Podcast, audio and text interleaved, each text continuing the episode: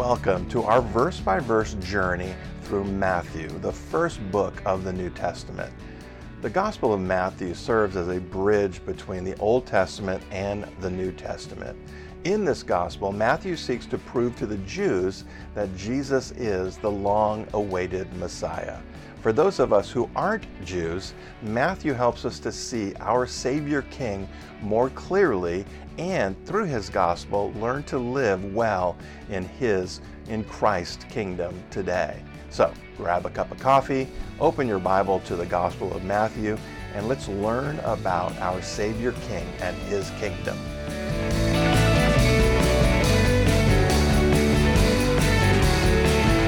All right, so good morning, church.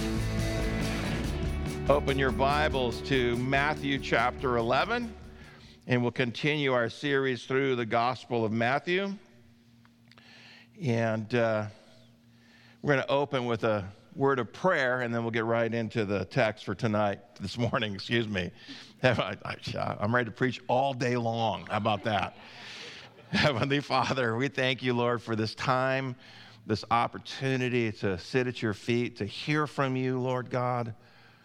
And Lord, uh, as, as you were ministering to my heart during the, during the worship, so many of the songs spoke, spoke just great and amazing things to my own heart. And I thank you for that. And I know you have a message for all of us right where we are. And we come, you know, so many different ways and so many different places and so many different things, so many different burdens, so many different just seasons of life and, and situations that are going on. And, and Lord, I just, as, we were singing that last song, I just found myself in that place of just, of just having put all of the stuff of life aside and being able to focus my heart on you. And I pray, Lord, that all of us had a chance to do that.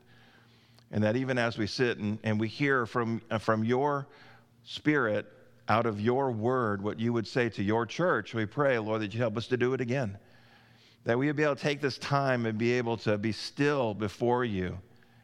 And that we would be able to, to block out all the stuff of life. It'll still be there when we're done here this morning. But maybe you'll give us something this morning that will help us to go back into those things and to deal with them in a way that will glorify you and will bless others and will grow faith we praise you for these things this morning. We pray for your word. I pray, Lord God, that you would, you would minister to your messenger this morning, that I might be able to be able to bring your message to your people. And we pray it in Jesus' name. Amen. In chapter 10, Jesus called his 12 disciples and instructed them to go out into the cities of the people of the Jews. So to go just to the Jews and to teach, preach, and do miracles, which they did. And then chapter 11 opens with Jesus doing exactly what he just told them to do. Um, there's some who would put verse 1 of chapter 11 into verse 10 you know, depending on how you feel about that, it is where it is, so that's where we're that's where we're putting it. So let's read verse 1 and then we'll then we'll continue on. Now it came to pass when Jesus finished commanding his 12 disciples that he departed from there to teach and to preach in their cities. That would be the cities of the Jews. He turns attention, the attention turns immediately to another character, which we've seen earlier in, in the text, but back to John the Baptist. Verse 2.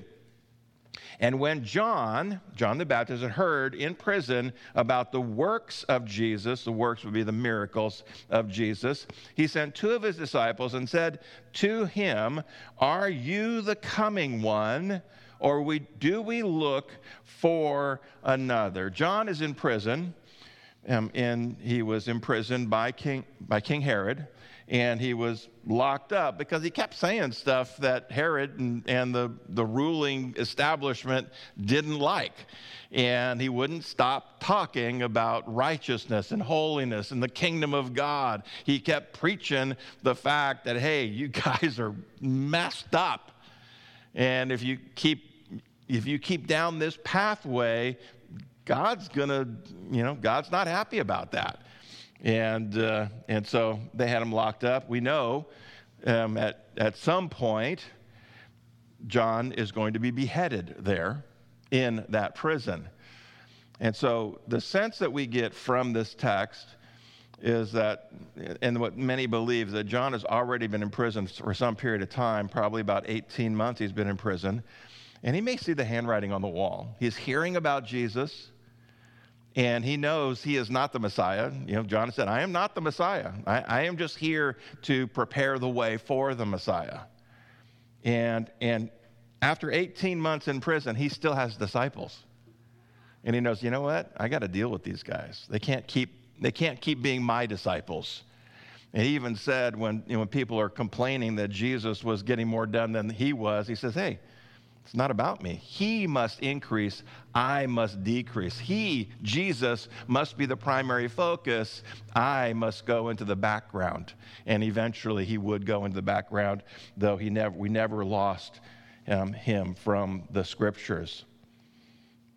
Remember that John was the very first one to point to Jesus and call him out as what he was pointed to him in john 1.29 he says this the next day john saw jesus coming toward him and said behold the lamb of god who takes away the sin of the world even in prison john is pointing people to jesus sending his disciples and ask them this question are you the coming one?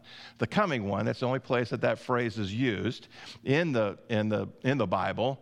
And the, the idea of it is, is, you know, another way of saying is, are you the Messiah? Are you the one we've been waiting for? Are you the Savior? Are you the one who has come to deliver us?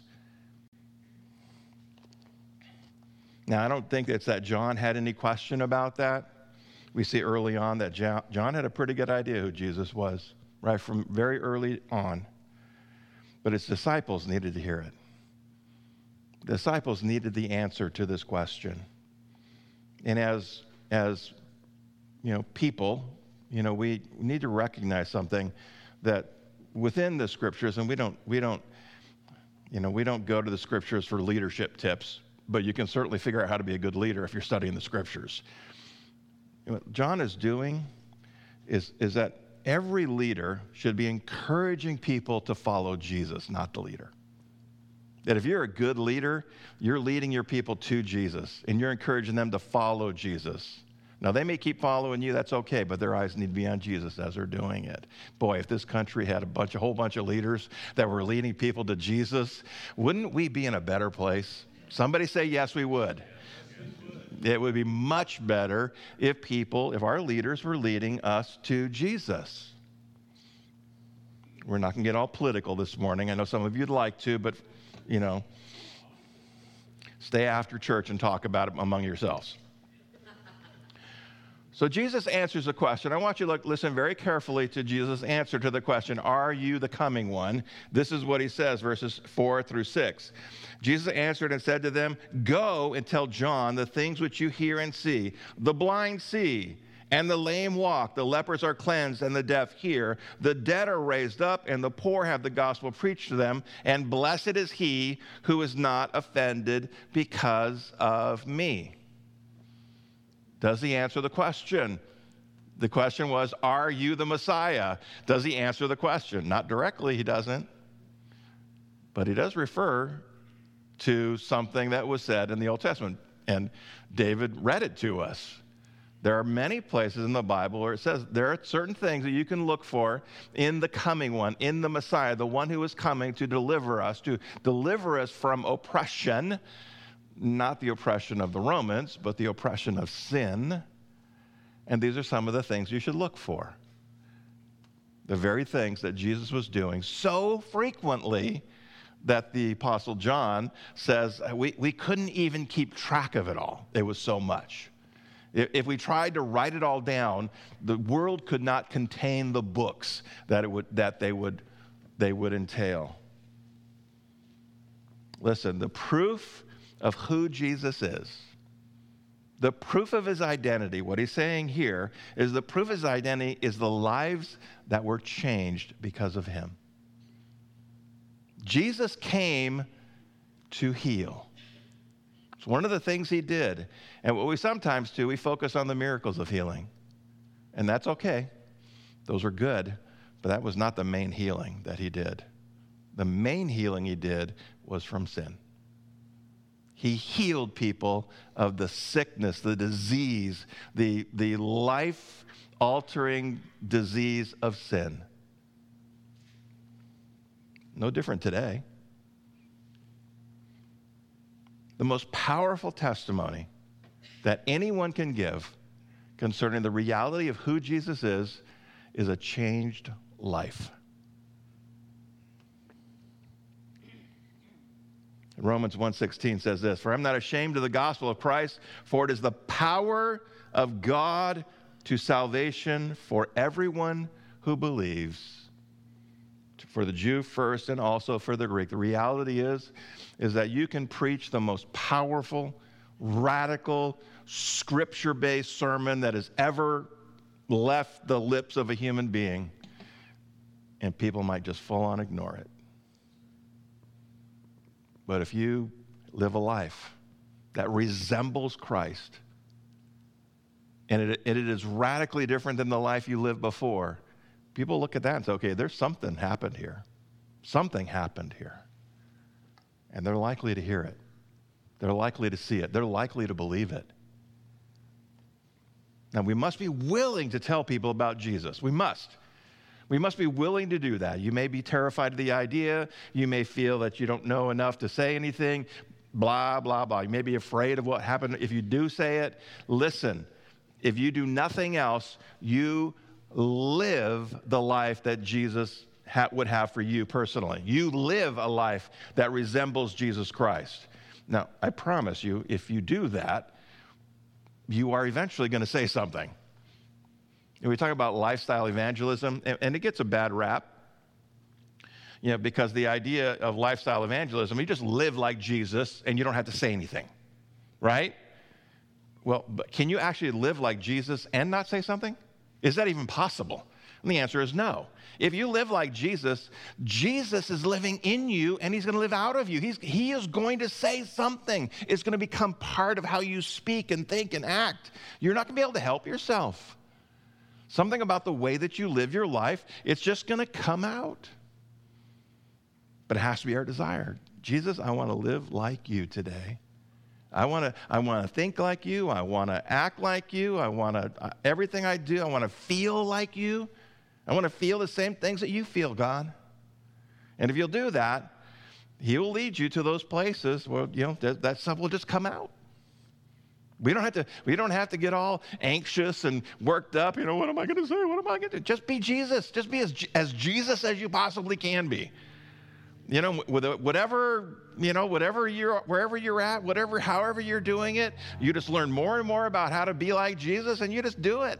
And I promise you, it's just going to come out of you. And it'll be good. People cannot, cannot deny it. They can argue with it, they can, they can reject it, and that's, that's a part of living like Jesus because if you live like Jesus, you're going to get the same results that Jesus got, right? Did everybody accept Jesus? No. How do we know that? Because they hung him on a cross and killed him. That's how we know. They rejected him. They might reject you too. Well, what if they reject me? Oh, poor you.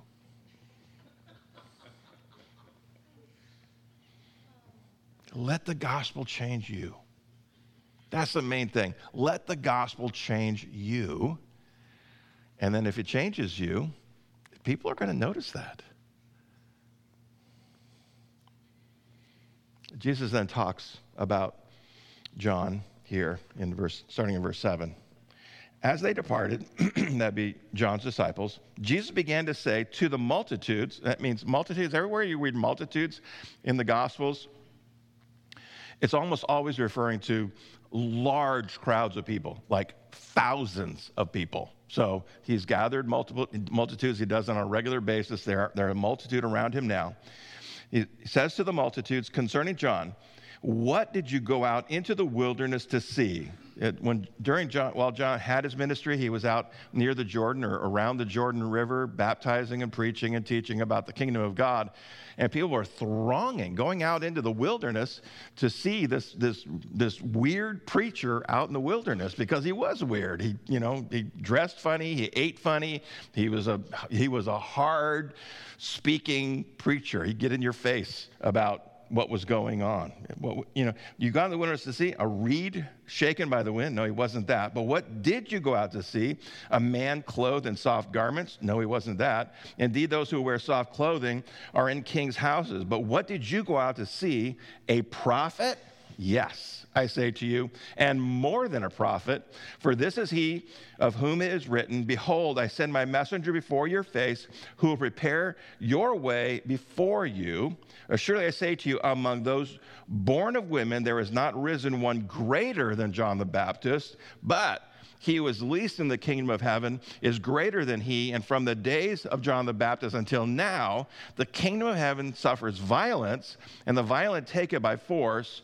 For all the prophets and the law prophesied until John. And if you're willing to receive it, he is Elijah to come. And so, so Jesus talking about John the Baptist, he's there's a ton in that. but one of the things he says refers to him as a prophet. And he is the last of what we refer to as the Old Testament prophets, the guys like Elijah and, and Isaiah and, and Jeremiah and, and, all of those guys, Daniel and, the rest.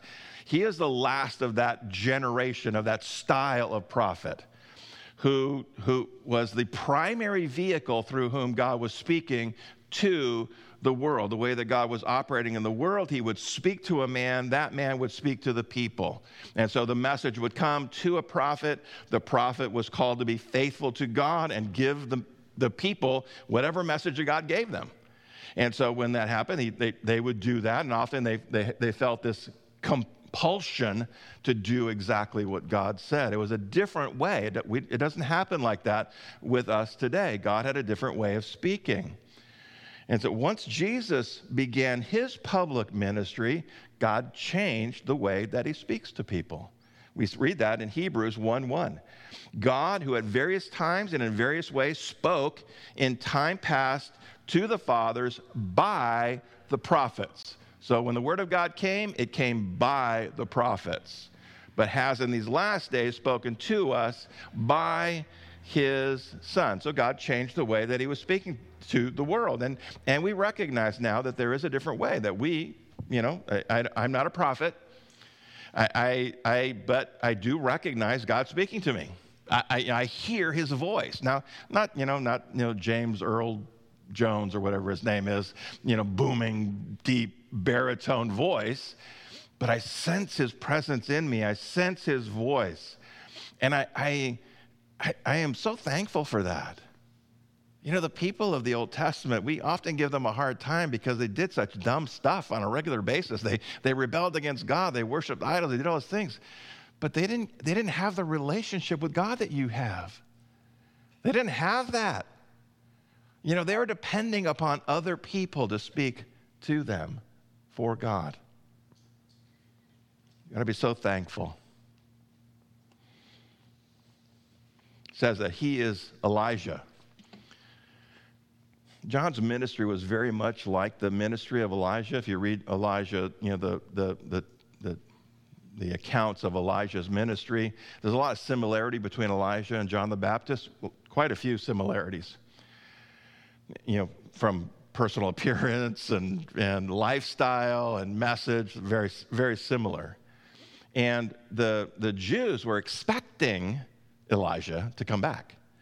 They expected him to come back before the Messiah and and and and what what and that was based on a prophecy that one at least one of those prophecies in, is very very near the end of the Old Testament in Malachi chapter four.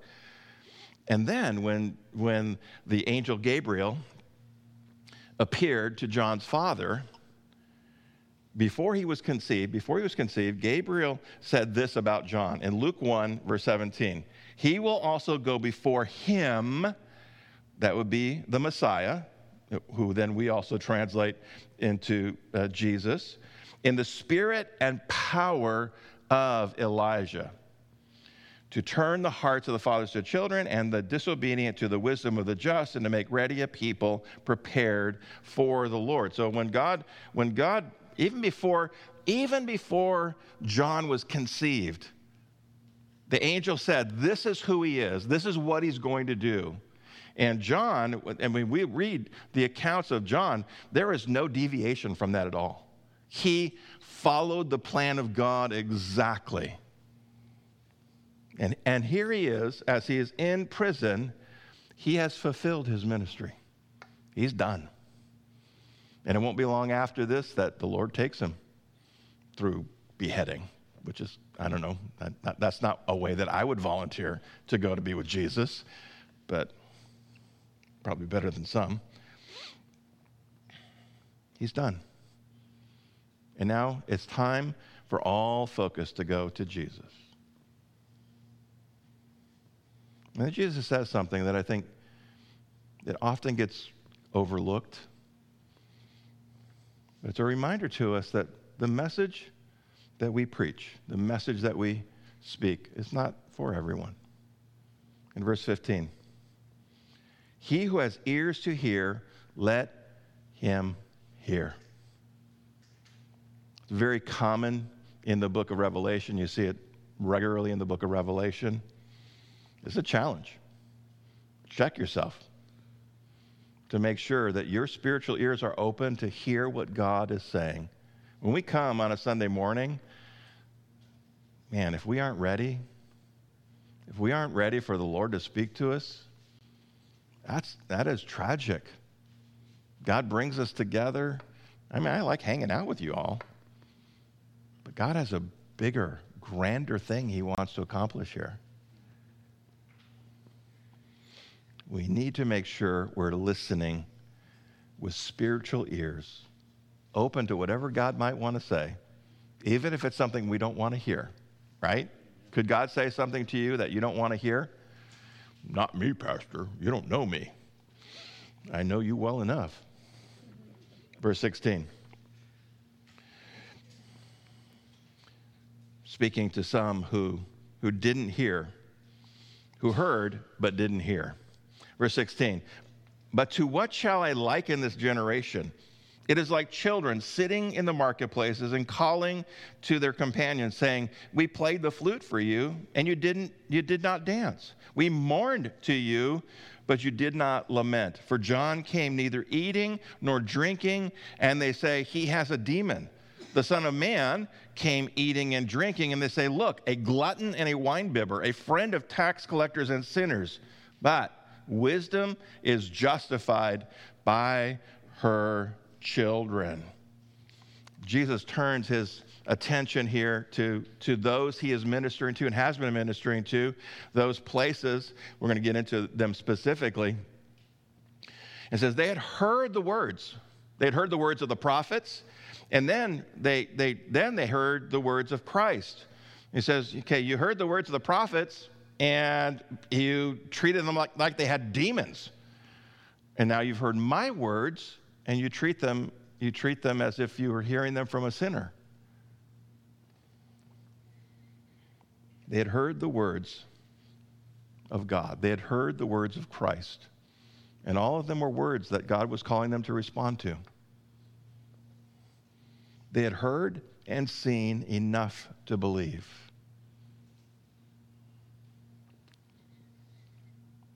The reality is, and one of the hard things is when, when your heart is touched by God, when you start to care about the fact that there are people around you who are racing toward an eternal destruction, racing toward eternal separation from God, when you start to really care about that,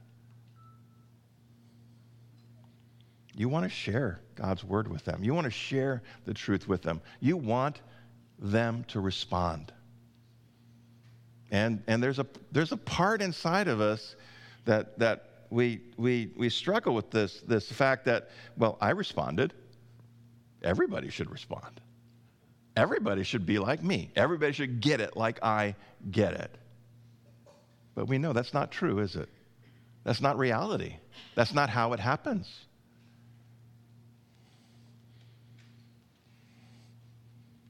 Some will reject the light of Jesus Christ, no matter how God reveals it to them. He reveals it to them like the, like the Old Testament prophets spoke it, and they worked miracles too. There were miracles back in the Old Testament, and they spoke these, th- they did these radical things, and they, they spoke these profound words to people. They rejected that. Then Jesus comes on the scene. He does it differently. He's still working lots of miracles, lots and lots of miracles, and he's teaching in a way that is gentle and humble and meek. And they rejected that. So, what else can we do? What else can we do to get you to believe? Listen, regardless of how you live your life and express your faith, whether strongly or weakly or inadequately or perfectly, for some people it doesn't matter. They're not going to respond. They'll be offended. They'll be offended by what you're saying. They'll be offended by the way you live your life. They'll be offended by what you believe. They're going to be offended by something. And they will be unwilling to hear. Not that they can't hear, they're unwilling to hear. J.C. Ryle says this The plain truth is that true believers must not expect unconverted men to be satisfied either with their faith or their practice. We must not expect people to respond. Don't expect it. They may not. They might, but they may not. Our best approach to this concept of the reality that some will not receive. Probably some is not accurate, most will not receive. Our best response to that truth is to not concern ourselves with their response. It's not our responsibility. Their response is God's responsibility, not ours. Our concern our attitude, our desire ought to be to seek God with our whole heart, soul, mind, and strength, to love Him with our entire being, to know Him as intimately as we possibly can and to, to know His Word and to obey His Word and the leading of His Holy Spirit to the very best of our ability, doing everything we can to live like Christ. That's our focus. Our focus ought to be on that. My focus is on God and living a life that honors Him, that glorifies Him, that blesses Him. If I do that, it's going to touch people's lives around me. If I follow hard after Jesus, He's going to tell me who to talk to. He's going to tell me what to say. He's going to give me the words that have the greatest opportunity to influence them toward Him. I just have to seek Him with my whole heart, soul, mind, and strength. We need to remind ourselves of something that is often hard for us to accept Kelly can tell you in her own testimony of how this was hard for her to accept. That the unsaved can't understand what you're talking about. It's just not in them to understand it. You say, like I said, you could preach a perfect sermon to them, and they're not going to get it in 2 Corinthians, or excuse me, 1 Corinthians 2:14, the natural man does not receive the things of the Spirit of God, for they are foolishness to him, nor can he know them because they are spiritually discerned. Listen, in our hearts, we must turn them over to God and trust Him to do a work in their heart because until He does a work in their heart, they are completely blind and deaf to the gospel message. It's only when the Holy Spirit does a work inside of them that the gospel message has a place to land, has a place, has fertile ground to grow in. Our problem is we never know when that is. So, what should we do? We follow Jesus. And when Jesus tells us to talk to them, we talk to them. When he tells us to, to tell them the gospel message, we tell them the gospel message. When we t- and he tells us to share something about what, what God is doing in our lives, we share what God's doing in our lives. When we, when, when we sense the Spirit moving in any way, we try to draw that out naturally in the conversation we have with the people around us. And when it's right, the time is right, God is doing a work in there that we can't see, we don't know you know, he may reveal something to us, but a lot of times we're, com- we're completely blind to what the Spirit is doing in them. We have a hard time seeing what he's doing in us, right? I mean, anybody? Sometimes, like, I, I think you're doing something in there, Lord, but I have no idea what it is. And I'm not sure I really want it to happen. No, that's never you. Maybe it's just me. Turn them over to God. Trust Him to touch their heart. Trust Him to change them. Amen? Jesus then has some strong words for the cities where he did most of his ministry. There's, Jesus' ministry covered a fairly large area, but most of it was concentrated in, in these places we're going to see in this text right now, verse 20. Then he began to rebuke the cities in which most of his mighty works had been done because they did not repent. When you read, they did not repent, what, is that, what does that say to us? It says they could have, and they should have. When they saw what Jesus was doing, they heard his message, they saw his miracles, they had everything they needed to believe. They should have, they could have, and they did not. We see a similar thing in the book of Revelation very often, where we see all these terrible things happening, the opposite of what's happening in the, in the Gospels, where all these positive things, Jesus doing miracle after miracle after miracle. In, the, in, the, in Revelations, the other way around, it's judgment, judgment, judgment, disaster, disaster, disaster. And what does it say about them? And they did not repent. The reality is, some people just aren't going to do it. And we don't know if that's true of those people we love. And so we're going to love them. We're going to, we're going to, we're going to show them Jesus with every thought and word that we have, and we're just going to keep at it. I just looked at the clock. I'm supposed to be done. I'm only got about 20 minutes left, so I told, I told David I was going to finish early. So there we go. They did not repent. Jesus, God in the flesh, came of anyone who should have believed and repented. It would have been those people that he ministered to personally and intimately.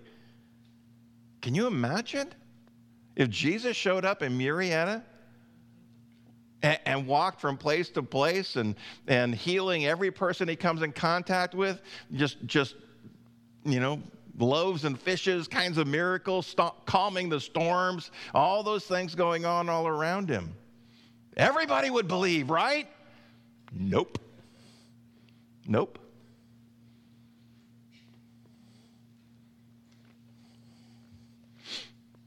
Verse 21 Woe to you, Chorazin! Woe to you, Bethsaida! For if the mighty works in which were done in you had been done in Tyre and Sidon, they would have repented long ago in sackcloth and ashes. But I say to you, it would be more tolerable for Tyre and Sidon in the day of judgment than for you. And you, Capernaum, who are exalted to heaven, because that's where the where Jesus kind of headquartered his ministries, exalted to heaven, so because Jesus was living and, and ministering there, he brought down to Hades.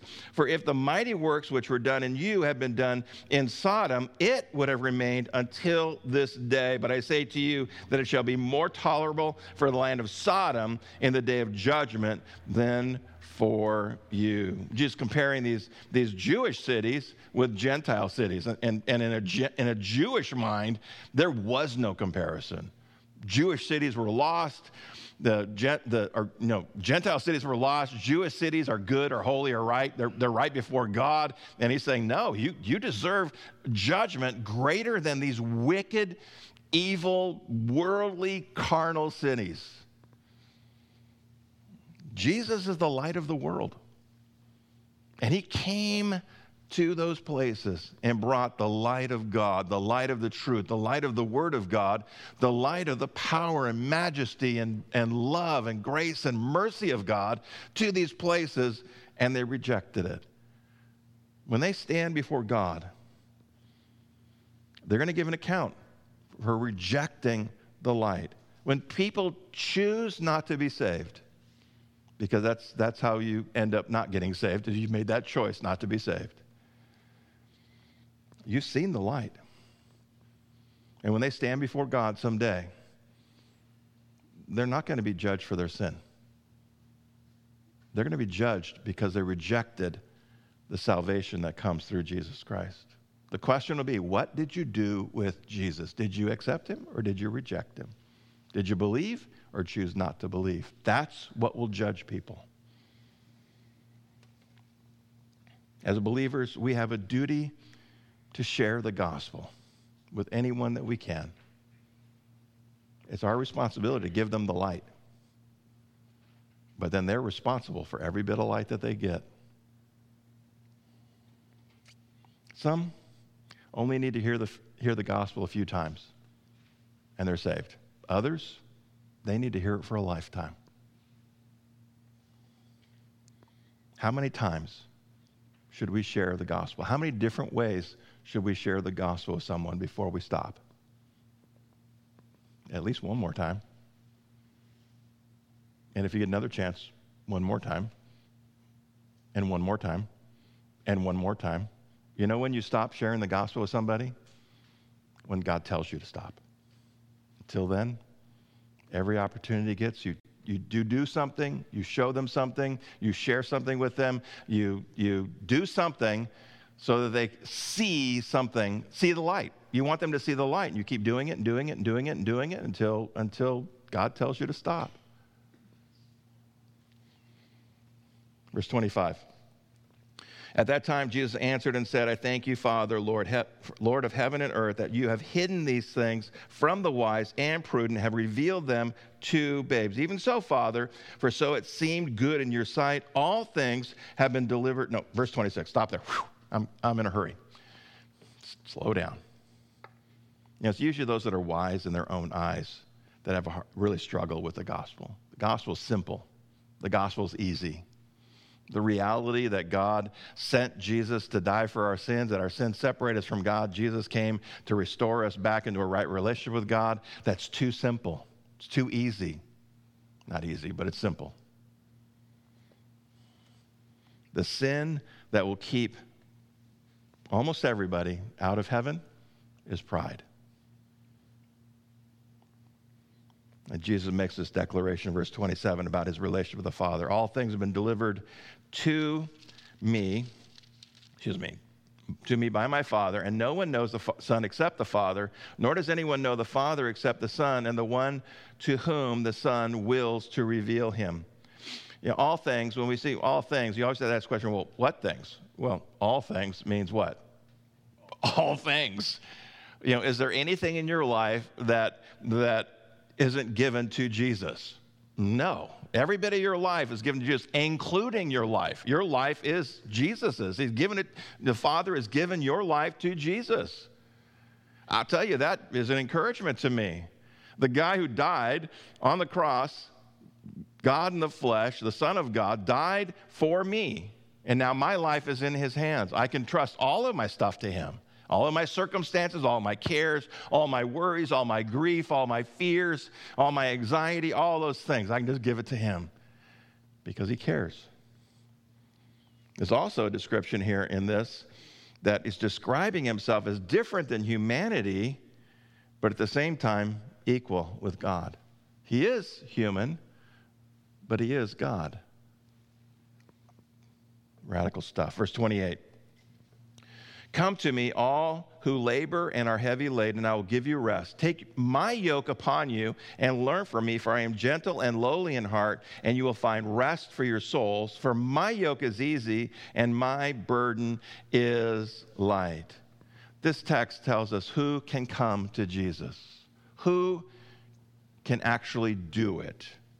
It's those through the influence of the Holy Spirit have have have developed a need that, somehow there it becomes tangible in their life. There's something in them that says, I need something. And that something, that something is not a something, it's a someone. I need God. I need Jesus. Now, they may not be able to articulate it, but the only way to come to God is because that is there inside of you.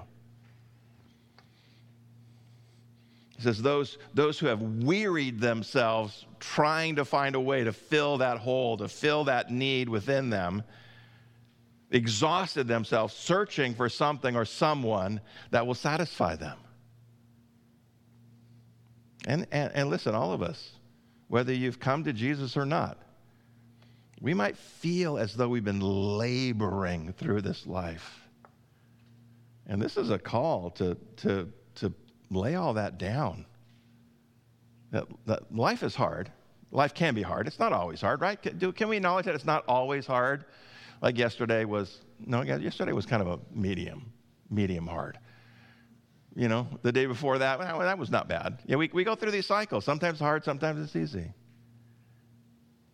Jesus says that we ought to lay those things down at his feet and, and, and let him carry us. The, the burden he gives us is light. We sometimes carry so much more than we need.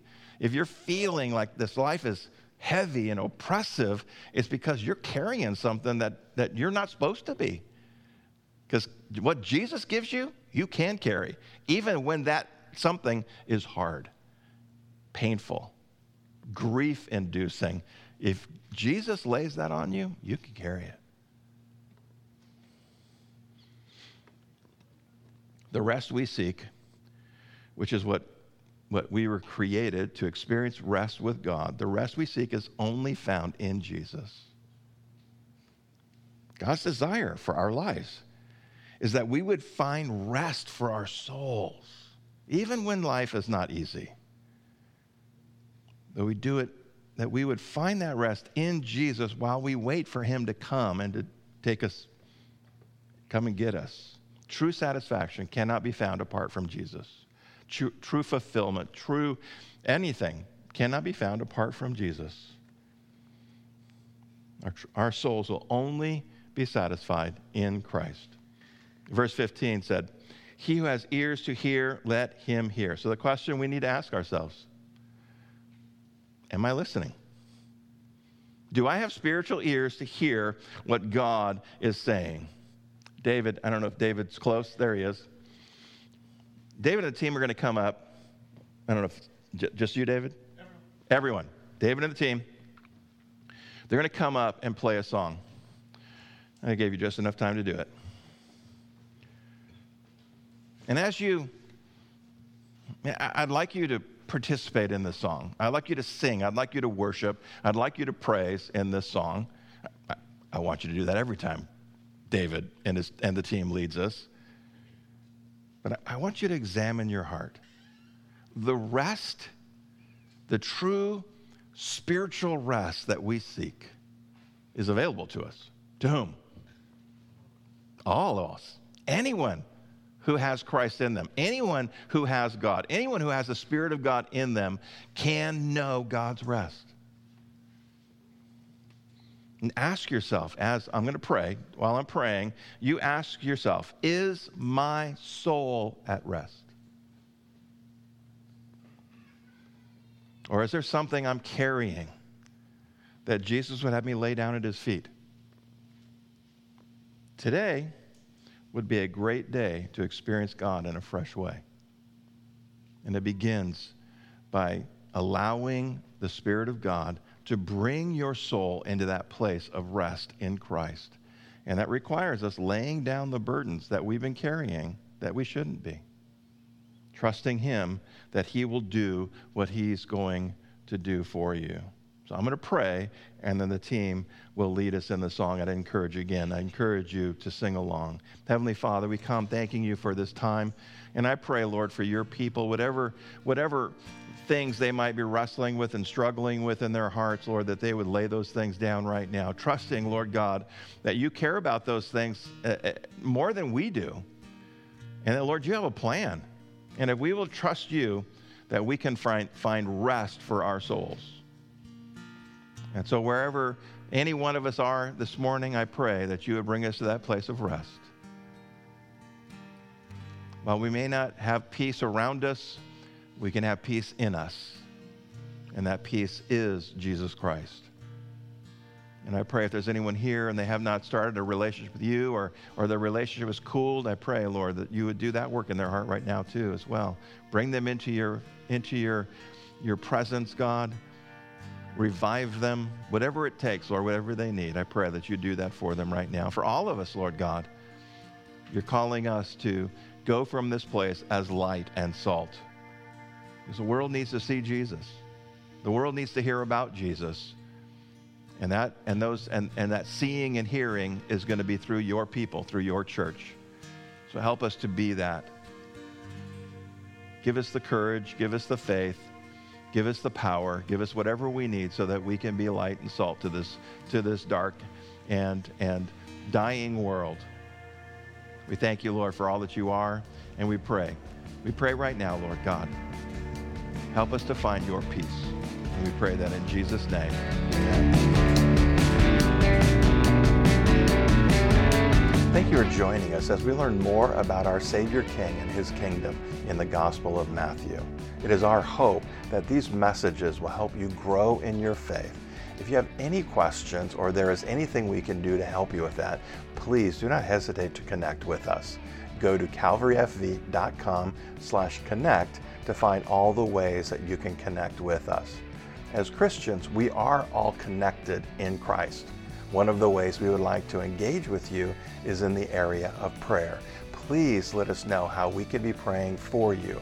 Send us an email to prayer at calvaryfv.com or text the word pray to 951 419 5396. If this material has been useful to you, please share it with someone. Also, please pray that God would use these messages to help others find hope in Jesus Christ. You can also partner with us financially by going to calvaryfv.com slash give or text the word give to 951 419 5396. Until next time, go be radical with Jesus.